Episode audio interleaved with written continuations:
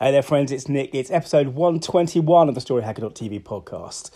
And uh, funny thing happened this morning. A mate of mine, a friend of mine, has asked a little while ago for me to do to to basically just put some thoughts down about his website because he runs a really successful and rapidly growing business, and he already he knows that his website isn't doing him any favors. And uh, he obviously knowing my background, he asked me to take a look at it and uh, so this morning I sat down and did this thing that I'd probably done, oh, I don't know how many hundred times in my life, but I, but I went through the website, I recorded a video, I did a screen graph, graph, screencast, and uh, I talked about, you know, the things that really matter. We talked about design and the design language of the website. We talked about the, the technical side, the underpinnings of the website, and of course we talked about the most important thing of all, which is content. And um, the really interesting thing, if you look back over the kind of, you know, 22 years since I started my business, my web design business, the agency,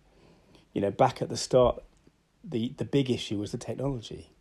You know, setting a site up from a technical point of view was a hard part, and we were paid to do that. And, and as the technology progressed, design became more important, and we were paid to do that. And the funny thing was, until even though I was a writer, you know, the, the content was always the the last bit. And now we're in a situation where, you know, you can pay fifteen bucks a month and get a platform that gives you the content management system, gives you nicely designed responsive templates. Um, and yet, we still get these websites like this chap, my friends, that are kind of shoehorned into a set of pages. And from a content point of view, from a structure point of view, from a user journey point of view, and from a brand point of view, they don't work. You know, I've said before on this podcast about the the metaphor that my friend Mark Tomlin, who's a bigwig in the advertising industry, gave me 20 plus years ago for a brand is a bell. And with a bell, you can look at it from different angles, and from different angles, it looks different.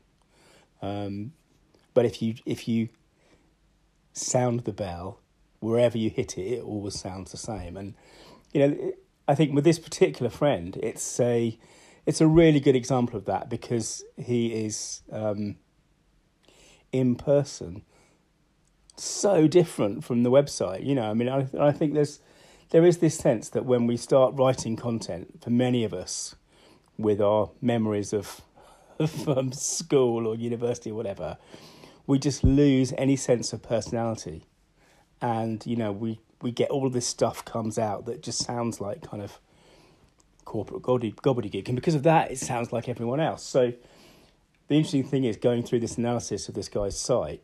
An awful lot of what I was talking about really is how do we structure content? How do we present ourselves with personality? And remembering that, of course, if we want to persuade people of anything, we need emotion and logic and sometimes fear. But but you know that that sort of cocktail needs to be in there. But also, how do we create websites which aren't all about us and what we do? Because as I've said elsewhere, we become you know, our aim is to become part of our client's story, right? Because they're the hero. And um, I think it's just really interesting that even though technology is essentially solved, unless you need something extremely bespoke, and design is essentially solved unless you need something extremely bespoke. Content remains the thing that people get wrong, and it's because we don't spend enough time on it, we don't test it enough, um, and we don't put ourselves in the shoes of the people we want to persuade. And um, Anyway, so that is my. Um, it's Friday, isn't it? That's my. that's my little bit of homework for you. Look at your website. Just no, just, just don't do that. Just look at your homepage, and look at the way that you're presenting yourself because it can make such a difference. And I don't care whether you're a one man band or a massive massive company. Look at the content. You know what what message are you sending? What story are you telling? And how are you how are you allowing your users to see you as part of their story, as part of their growth, as solving their problem?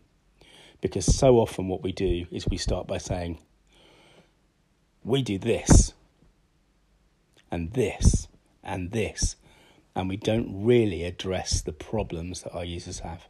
Anyway, thanks for listening. As always, it's uh, episode 121, and I'll be back tomorrow with something else. Take care. Bye. Oh, oh, oh. And remember, your story, when it's put carefully on your homepage, means business. Cheers. Bye. Hey, this is Nick. Thanks again for listening. To dig deeper, search for story.business.